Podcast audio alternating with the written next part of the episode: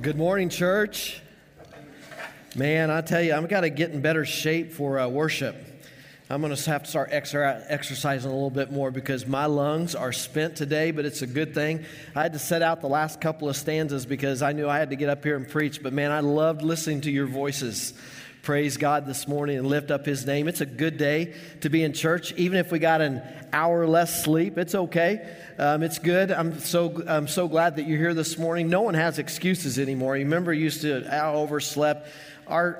Our watches or our phones, they just automatically reset. So there's no excuses anymore, but you had a choice to come to the first or second service. I know we'll have a little bit bigger second service this morning, but I'm glad you chose to still come to the first today. We're glad that you're here. It's a good day to be a guest. It's a good day to invite a guest. Good day to be online. We want to welcome those of you that are joining us as well. It's good to be here. We're in a new series today called Passion.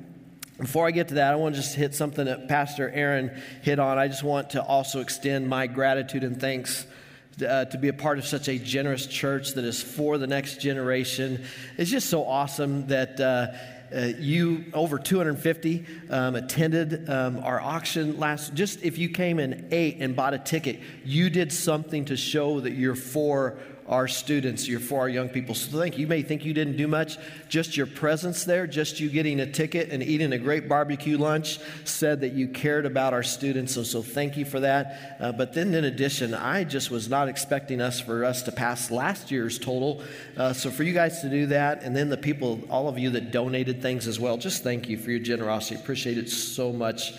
Back to this. We're in a new series called Passion. The Jayhawks could have used a little bit more passion last night, that's for certain. There's a lot of things that we get passionate about these days. Things that you're passionate about, it's things that I get passionate about. I mean, maybe there's things that we want to be passionate about. Maybe you're here today because you're passionate for God or you want to be passionate for God. There's things that we're passionate about our family, we're passionate about our kids, we're passionate about the Broncos. Well, you're not, I am. We're passionate about food and coffee. I mean, there's a lot of things we get passionate about these days. Because passion is the fuel that drives our behaviors and our priorities. That's the way I would define passion.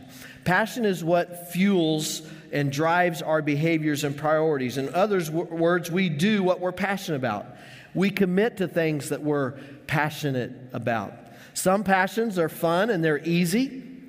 They come easy to us, but there's no real lasting benefits. They're easy to refuel on. I mean, you didn't have to tell me to watch the Jayhawks play ball last night. You'd have to tell me to watch other teams play basketball this weekend and March Madness kind of coming into play. You don't have to tell me to do those things. I don't have to be fueled for that passion. But there's no really long-lasting benefits because our teams lose. You know, they don't always win. There's not a lasting benefit to those things. But there's other things in life where some passions, there's more work to it, it's more difficult, but they provide lasting benefits. And they require refueling, and they require cultivating those passions. Things like exercise and healthy diet and relationships. Fueling passionate and positive relationships takes refueling, it takes energy, takes cultivating. The next 4 weeks, we're going to talk about 4 passions that will fuel our lives but have long-lasting benefits. They're not easy, but they have long-lasting benefits and are beneficial for us. There's 4 things. You kind of saw it in the video behind us, but the first one today is prayer. And if you want to pull out your notes today, I encourage you to just pull those notes out today. If you're one of those that love notes, today is your day because there's lots of fill in the blanks. But I would encourage you to do more than just fill in the little blanks. If things that God speaks to you about, I encourage you to write those things down. Things that jump out to you that aren't in there, aren't planned, put those on there. Every week, usually we talk to our daughters and we're like, how was your week? We talk a lot more than a weekly, but Sundays we always usually talk. And one of the questions is, how was church today? They asked me, we asked them, and I was asking Reagan last week in Florida, how was church today? And she said, church was awesome today. I took so many notes. It's a good thing that it kind of helps us to learn and to grow when we take notes. So I want to encourage you, pull your notes out because there's a lot that we're going to go over today on this passion for prayer and the benefits to us. We're going to look at four questions today about prayer: why, when, how, and what. Why pray? When do we pray? How do we pray? And what makes prayer, what breeds that passion? And so today, the first thing we're going to cover is the why pray. And I want to share just five quick things with you this morning about why we should pray. The first one is this: it's for reward. May not be something that you think about when you think about prayer, is about a reward to it. But Jesus said in Matthew 6:6, when you pray, go into your room, close the door, and pray to your Father who is unseen. Then your Father who sees what is done in secret will reward you. I love the New King James Version, or the King James Version, that says, will reward you openly. That God wants to, and I think, I don't know what your upbringing or what your viewpoint of what God was. Maybe you thought God was a mean God with a magnifying glass on an ant, and he was just looking to come down hard on you. I don't know how often we even, that have grown up in the church, think about a God that wants to reward us, that he wants good for us. I think of other words that Jesus said on this subject when he said that, you know, us that are earthly fathers, though we're evil, give good gifts to our children. How much more does our heavenly Father, who's perfect, want to give good gifts to his kids? And I'm not talking about material gifts. Those sometimes happen, but I'm talking about real, lasting, meaningful gifts. The reward openly. God sees what we do in secret, and I want us to first think about how God wants to reward us. He wants our prayer life to be rewarding. He wants to reward us through our prayers. The second thing is lasting benefits. For physical training, Paul says, is of some value, but godliness has value for all things, holding promise for both the present life and the life to come. There are studies that are done, secular studies even, that are done on the benefits of prayer. And people that that pray, and we all pray, everyone prays. I believe even atheists pray. You know, in the moment of need, when they're crying out, it's like, oh God. You know, everyone prays. But what is some of the lasting benefits of those who have studies that have prayed? There's shown that there's more peace for those who pray. There's less anxiety when we pray. We're less angry when we pray. It makes relationships better. It makes our marriages better. From one of the studies that I looked at this week, I was just wanted to read it directly to you. It says, this is from the Florida State University, prayer can also help your marriage. According to several studies in Florida State University in Tallahassee, researchers there have found when people pray for the well-being of their spouse, when they feel a negative emotion in their marriage. You ever felt a negative emotion in your marriage? Oh, it's crickets in here. Yeah, every one of us have had negative emotions in our marriage. I don't know how good a marriage you have. We all have negative emotions in the marriage. But what happens is both partners, the one doing the praying and the one being prayed for, report greater relationship satisfaction.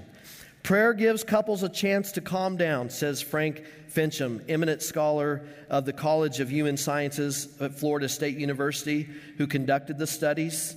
And it reinforces the idea that you are on the same team. Prayer has lasting benefits, relational benefits, benefits to our lives. Third thing is prayer is commanded.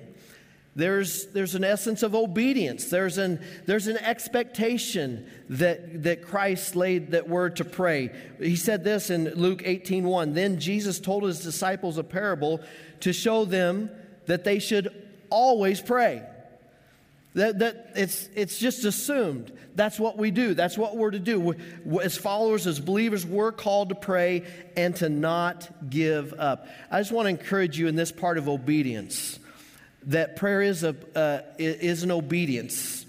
It sometimes, in fact, many times, there's not great emotion with it. I love those moments when I sense the sweetness of the Spirit and God feels so close, whether it's in my room or whether it's on a mountain or whether it's at the ocean. In those moments or times in prayer, I love it. We love it when God feels close. Everyone loves that. But the reality is many times in our prayer, there's just mundane, just like any relationship. There's not always the high euphoria, and our feelings can betray us. Eat a bad slice of pizza. Our feelings can betray us. And so it's obedience. Not always do we feel on the mountaintop, but we are called and commanded and expected to pray. It's how we communicate, which is the next one, number 4, communion and confidence. Prayer, why pray? For communion and confidence. Communion with Christ, communion with His body, confidence in our relationship. Jesus said in 1 John 5:14, I am the vine, you are the branches. If you remain in me and I in you, you will bear much fruit. Apart from me, you can do nothing. We can do nothing apart from Christ. Well, we can do things, but nothing of value. Nothing of significance, nothing that's lasting. Apart from Christ, we can do nothing of value, significance that's lasting. We're to remain in Him. And one of the ways we remain in Him is through prayer, through communication with Him. 1 John 5:14 says, and we are confident that He hears us whenever we ask anything that pleases Him. So there's this element of a relationship in prayer. There's this element that any healthy relationship requires consistent communication, and it builds our confidence when we're in communication. If you want to breed doubt in any relationship, just have long-term separation. Have no communication. Go weeks on end without talking with that other person, and doubt will set in, and your confidence will subside. But when we're in relationship, when we're in close proximity and we're in conversation, confidence grows. It's one of the things I hated about COVID as a pastor. I hated COVID for this reason. It bred a lot of doubts. It didn't build confidence. And what I mean by that is everyone was watching online, and then 50% were watching online, and as they said, there's 20, 30% that just didn't come back. We didn't know who that was. And when you're not in a relationship with people, when you're not seeing them Sunday after Sunday, it begins to breed doubts of, hey, how we doing? Or you know, how are they doing? And it breeds doubts in the relationship when there's not the constant interaction and being together. It's why one of the reasons I'm so encouraged when Pastor Nate tells me of someone else that's now connected in a life group. When he comes and he says, hey, got this, these 4 or 5 couples or these 3 or 4 individuals, I got them in this. Once they're in a life group and they're a small group of people, my confidence grows in their connection to the church, because I don't care how great the preaching is or how great the music is, or how great the children. If you're not connecting with the body of Christ, with connecting with other believers, then that relationship is fragile. The preaching can be mediocre, the music can be mediocre, but if you can have strong connection and strong friendships in the body of Christ, there is a confidence from being in that. Same with our relationship with Christ and through prayer. The last thing is the commitment and cooperation. The last why of prayer is commitment and cooperation. Colossians 4, verse 2, the Apostle Paul says, devote yourselves or commit yourselves to prayer, being watchful and thankful. And pray for us, Paul says too, that God may open a door for our message so that we may proclaim the mystery of Christ, for which I'm in chains. Pray that I may proclaim it clearly as I should. He's praying, he's asking the people, hey, let's pray that we'll be cooperating with the Spirit. We'll be cooperating with what God wants us to do. And would you pray for me that I would be in cooperation with what the Holy Spirit wants to do and the message He wants to share? There's a lot of whys, but those are some of the whys of why we pray. Secondly is, when do we pray? When do we pray? There's several things that pop up in this. First of all, when we're getting ready to the how in just a moment, but Jesus before that says, and when you pray, He told His disciples. It's the assumption, hey, this is not an if thing, it's a when you pray. In First Thessalonians, Paul said, pray continually. To the Philippians, he said, do not be anxious about anything. Do we have things that we're anxious about? It's okay to be anxious. I've heard some people say you're in sin if you're anxious. I'm sorry, I'm sinning a lot then. I mean, I have anxious thoughts. You have anxious thoughts. But we're told what to do with that anxious thoughts. We're told to cast our cares upon him, to give them to him, to do not be anxious about anything, but in every situation, by prayer and petition, with thanksgiving, present your request to God, and the peace of God. That's one of those lasting benefits. When the peace of God, which transcends all understanding, will guard your hearts and your minds in Christ Jesus. When do we pray? What I pick up from Scripture and from just these three verses here is pray as much as we can. Pray as much as we can. Pray as much as you can. I know it's not physically possible to pray every single second, every single moment, but to have a mindset and a thought of prayer. We begin our day with prayer, start our day with him so we're more mindful throughout our day, just as things come up when watching the news. And we can get anxious about that. But rather than get anxious about all the bad news, what about if we pray? Ask God to intervene in those events. What about when the ambulance, when you hear the sirens or you see the ambulance or our first responders go by? What about if we pray for our first responders? What if we thank God for our first responders? What if we pray for those who are going to be impacted by that call and who they're going to? What do we pray about that situation? What about on our way to work, instead of just going to work, what if we pray for our coworkers? Pray God's blessings for them, blessings on their family. You have coworkers and you know they have things going on in their lives they've told you about, praying for their son or their daughter, those things taking place. When we walk in the neighborhood, to pray for our neighbors, when we're tucking our kids in at night, oh, that's my favorite. Oh, I wish sometimes my girls were little again. That's one of my favorite things is when we tuck them in at night and when you pray together.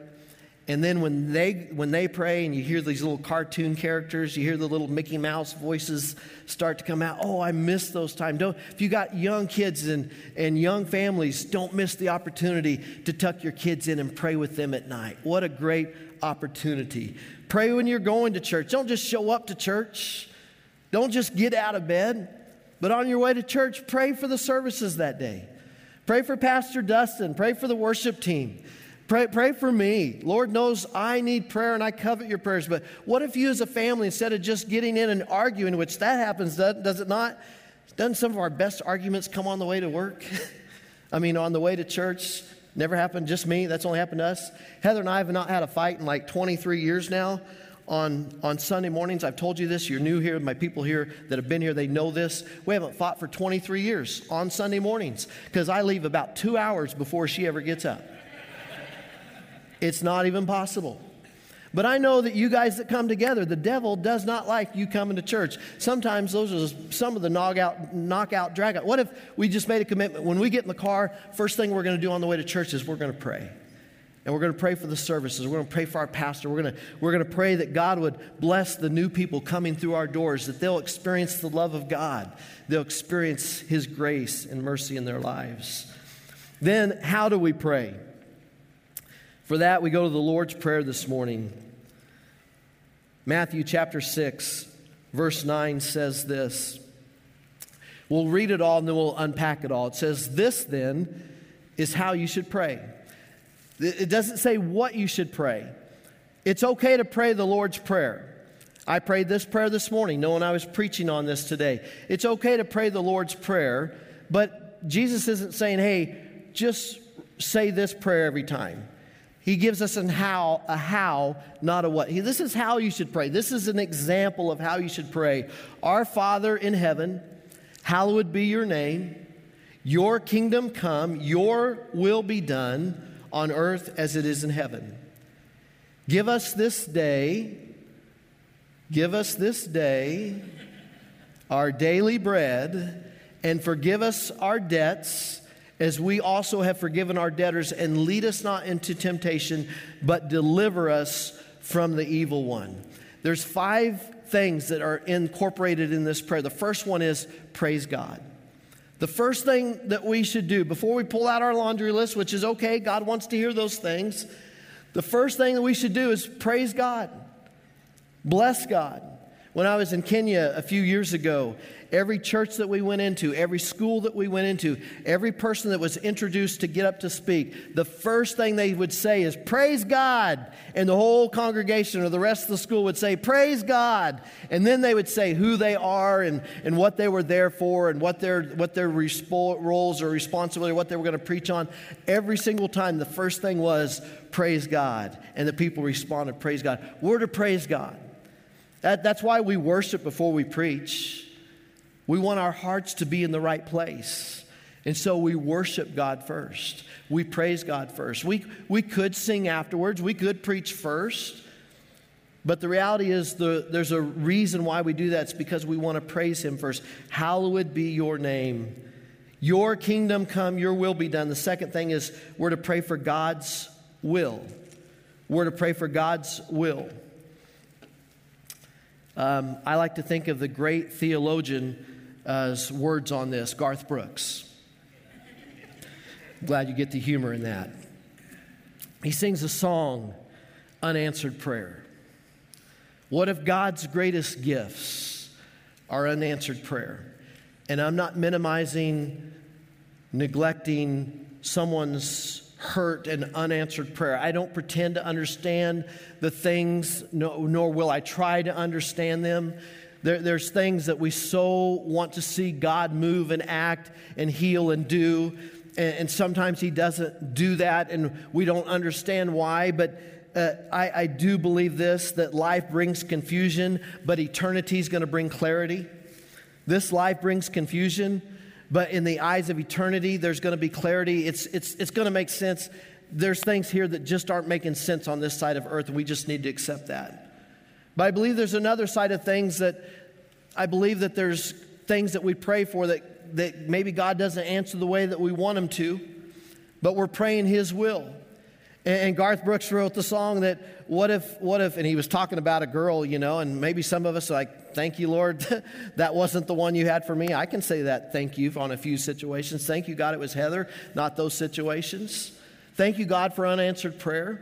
Thank you, Lord, for those. Thank you, God, for the unanswered prayer when Jesus prayed on before He went to the cross. Lord, if we can do anything else, if there's any other way, if there's a way out of this, if we can avoid this, if we can still accomplish your will and not me go to the cross and not me suffer like this, please let it be.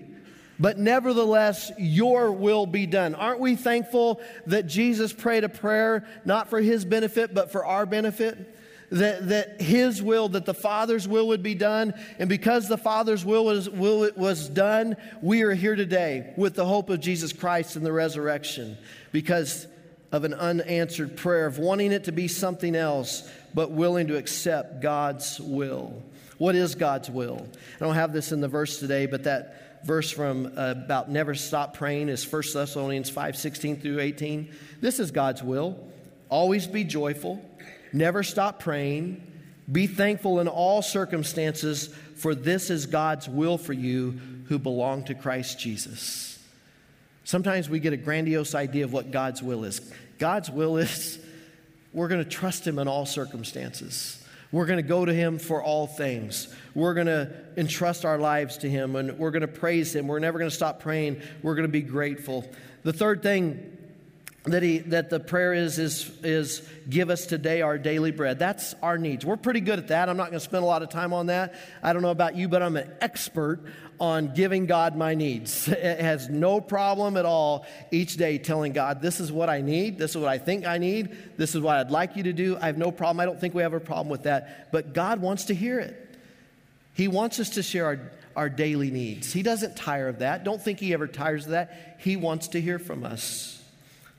And then forgive us our trespasses, or forgive our sins as we forgive those who have sinned or trespassed against us. This is confession. This is the part of the prayer where we confess, and confession is good for the soul.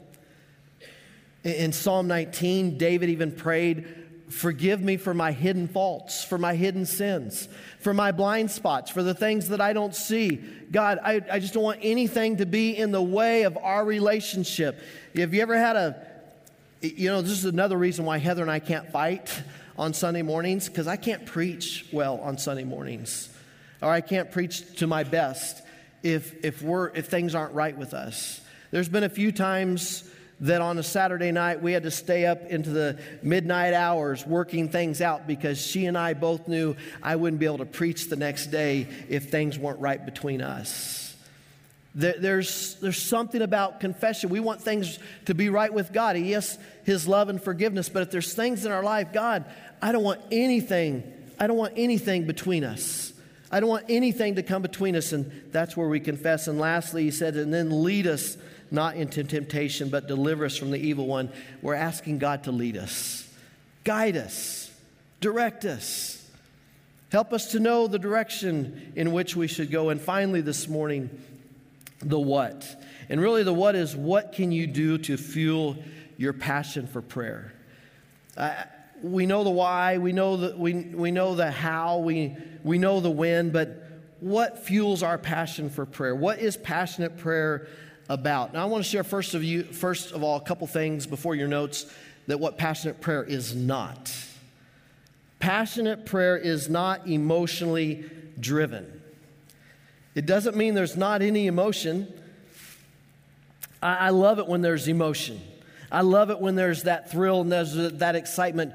But passionate prayer is not emotionally driven. I heard a quote this week from Dallas Willard, one of the theologians at Dallas Theological Seminary, who said this: feelings make good servants, but terrible masters. Feelings make good servants, but terrible masters. Don't base your prayer life on your feelings. Be committed to it. Enjoy those times when you just feel close, like you would in any relationship, when you're on vacation or something, you're enjoying a highlight and a high moment. Enjoy those moments, but don't base your prayer life and coming to God in prayer strictly on emotions, that it's got to be on a mountaintop experience or you haven't met with God. No, there's a relationship and there's a trust. And so don't base your prayer life. Passionate prayer is not emotionally driven. Secondly, it's not always impressive.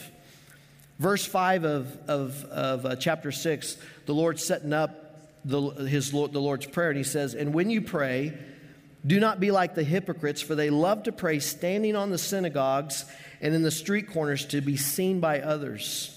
And then in verse 7, He says, and when you pray, do not go on babbling like pagans, for they think they will be heard because of their many words. He's given us two examples of the Pharisees and the pagans of ways not to pray.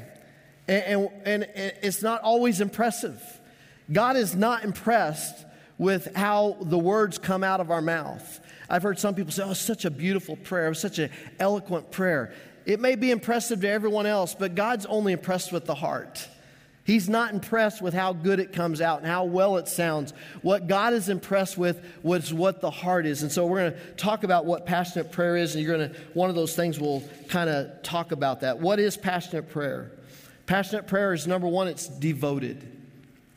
It's devoted. It's a faithfulness. It's a being diligent. It's setting as a priority.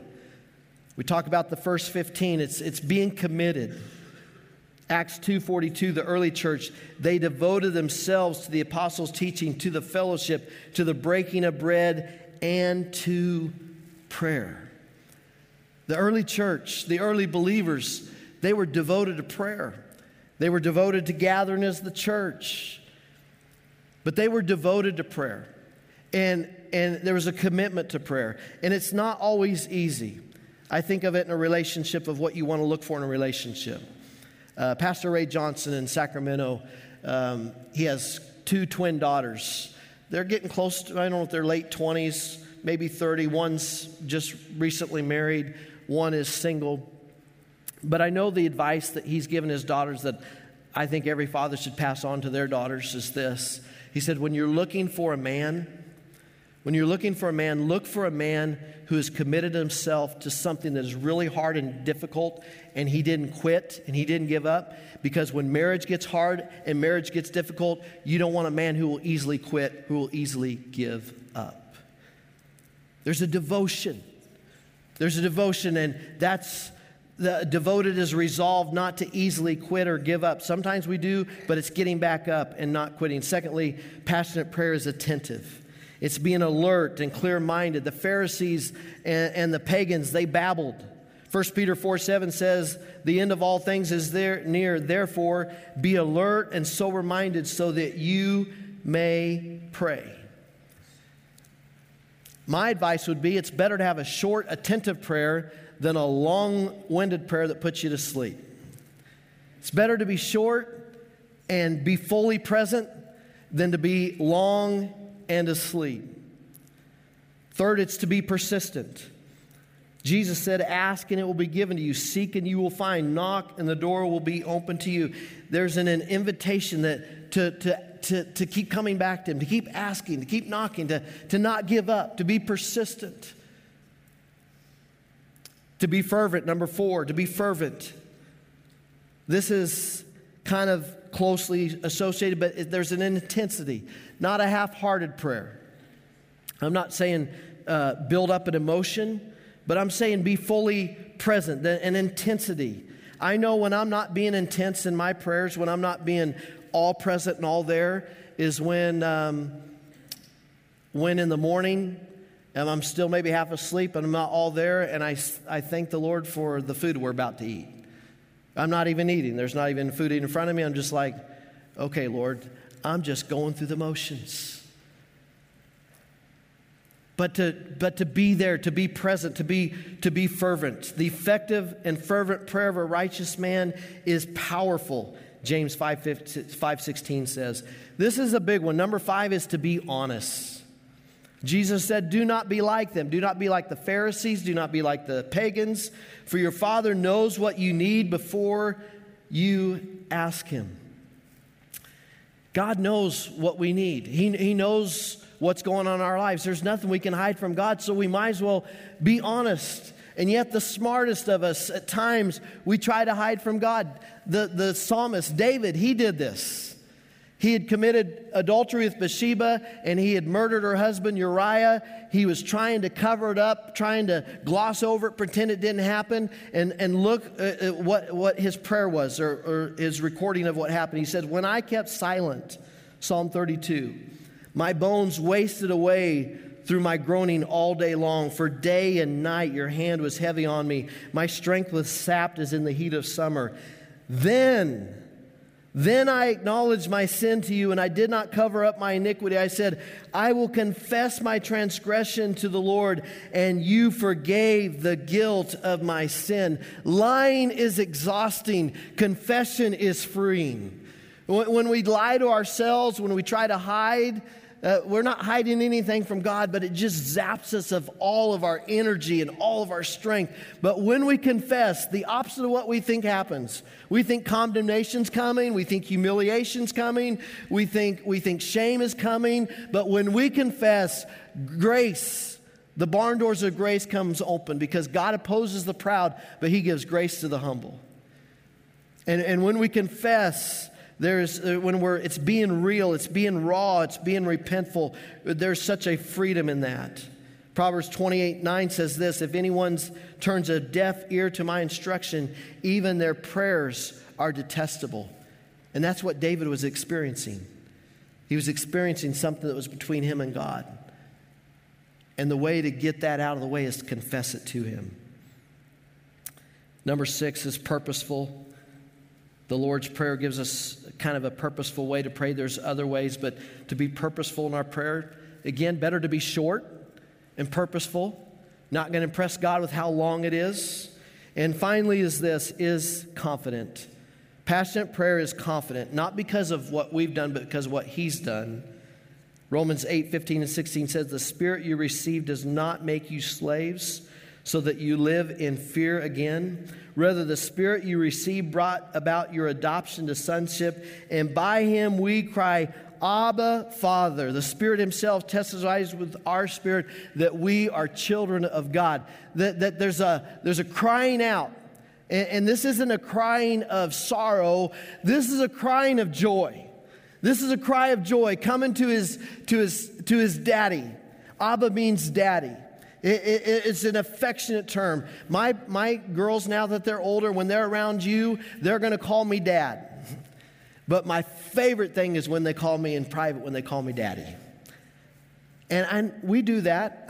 You don't hear me praying probably very often. I'm not real comfortable, not that we couldn't, but I don't pray publicly, Abba, Father, or Daddy. I could, and I know maybe I should, but there's that respect. But we're children of God. And when we're in private, it's not that you have to say Daddy or Abba, but to know your position as a follower of Jesus Christ, you are a child of God. You're deeply loved by Him. We love it when our kids pick up the phone and call us, or when they come to us and they talk to us. Our Heavenly Father loves it when we talk to Him. He loves it when we come to Him. And so this is not a cry of sorrow or shame. It's a cry of joy. It's that we've been adopted into His family. This is the good news. God wants us to pray. I just want to encourage you a couple things. Maybe we're a church of next steps, and we want people to take their next steps. One of your next steps might be is what some have been encouraged by, is giving God your first 15. Giving God the first 15 minutes. When your feet hit the floor, give God your best. Give Him the first of your day. Give Him 5 minutes praising Him. Maybe listen to a worship song that draws you close to Him. Give 5 minutes in prayer and give 5 minutes in the Word, but give God your first. Take that step in praying and giving Him your first. I've been praying, God, what would you have us do corporately? I believe that our church needs to grow and become more of a house of prayer, not just a place of preaching. And we don't always have enough time to do that on Sunday mornings. God hears our short prayers, but I think there's times where we need to come together and pray. And so we're going to start the first of every month. Typically it's going to be Wednesday nights, but this first month in April, we're going to do it on Good Friday, on Friday night. We're going to have a time of praise and prayer and worship. We're going to have a time to come together. We're going to praise God. We're going to worship Him, but we're going to lay our needs before Him. We're going to pray together. It doesn't mean you'll be praying out loud. It doesn't mean you'll be made to feel uncomfortable, but there's something about coming together as God's people. And so we're going to give God our first Wednesday, something that I've heard some other churches doing this. My Reagan's been going to First Wednesday at her church in Florida, a large church. They give the first Wednesday. I love the idea of give First Wednesday. So normally it's going to be First Wednesday, but this first time it's going to be First Friday. I think it's April 7th. April 7th. Normally it's going to be First Wednesday. We're going to come together as a church. Everyone's invited. And we're going to have a night of prayer. We're going to seek God for our families. We're going to seek God for our church. We're going to seek God for our community. We're going to seek God for our nation, for our world. But we are going to pray and seek God. It'll be about an hour service, but we're going to do that on the first of every month. We're going to praise and pray and seek His face. So put Good Friday, 6:30 on your calendar. It might change to 7, but 6:37. We'll let you know for certain. The thing in your on this morning. In preparation kind of for that, there's a thing that says big ask. And I believe that we need to grow in our confidence that we have a Heavenly Father who wants to reward us, who wants to help us, who wants to give good gifts, which are the best gifts or the eternal gifts. He wants to do these things. And so are there some things that we've given up praying for because we're just like, this is too big? This is too big. God's got bigger fish to fry. He's got more important things to do. He's got other people. But you have something. And maybe you know what it is, or maybe it's something that you have been putting off on praying for because you're just like, this is too big. I'm just encouraging you today on that little sheet in front of you that says the big ask or the bold ask. I want you to boldly write out what you are asking God to do for you, or what you're asking God to do for your family, or what you're asking God to do in your business or at work, whatever. It may be one or two things, but there's a place on there to write that, and we're going to pray for that. We're going to pray for that on the first Wednesdays or first Fridays. Maybe it's so personal, you're like, I'm not putting my name on it. That's okay. God knows what it is. It's not important that anybody knows what it is, but to pray that prayer that God, what is it? What is it that you have on your heart that you're like, God, I need you to do a miracle. I need you to do something in my marriage. I need you to do something in my life. I need you to do something in my children. I need you to do something in our finances. I need you to do something in my life. But to write that prayer request, if your name's on it, that's fine, that's great. Your name doesn't have to be on it. But we're gonna encourage you to put that, to write that out, put that in your giving box this week or next week on your way out the doors. And then we're gonna have those out on the nights that we pray this year. And we're gonna pray. We're gonna come together, and we're gonna pray over those things. So I want to encourage you to boldly ask God, what do you want, God? What do you need God to do for you? And finally, the greatest and boldest and best thing that God can do for you is when you give your heart and life to Jesus Christ. And maybe you're here today and you haven't taken that step yet of faith. A relationship with Jesus Christ is not about you earning, deserving. It's about you receiving.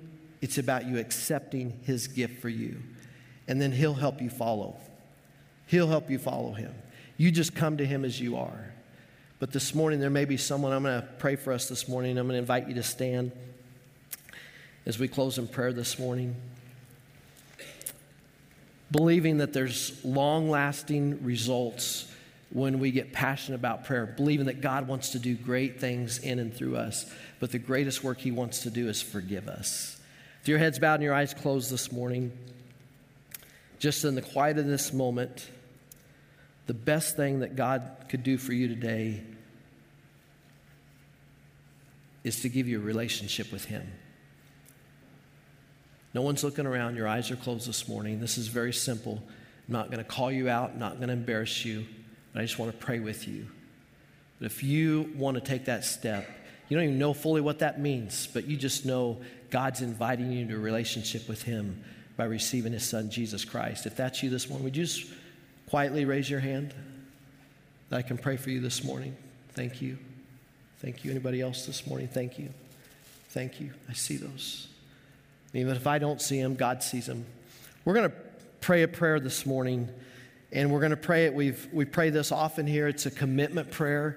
It's an affirmation of our faith, but it's also for those who raised their hand this morning that they're not praying alone. They can boldly and confidently pray this together. So would you open your eyes? Let's pray this prayer as a statement of our faith and also for those who are praying this today to receive Christ. Just repeat after me. Lord, I believe that Jesus Christ is the Savior of the world. That he gave his life to forgive my sins. And he was raised from the grave to give me life. I receive your grace by faith. Come into my life. I will follow you. Amen. Heavenly Father, I thank you, Lord, right now in this moment. For those who, by faith, prayed this prayer, maybe for the first time or coming back to you, Lord, would you bear witness as you tell us you will? In this last verse that we shared today, would your spirit bear witness with their spirit that they're a child of God, they're loved by you, and your best days for them are yet ahead. In Jesus' name, amen.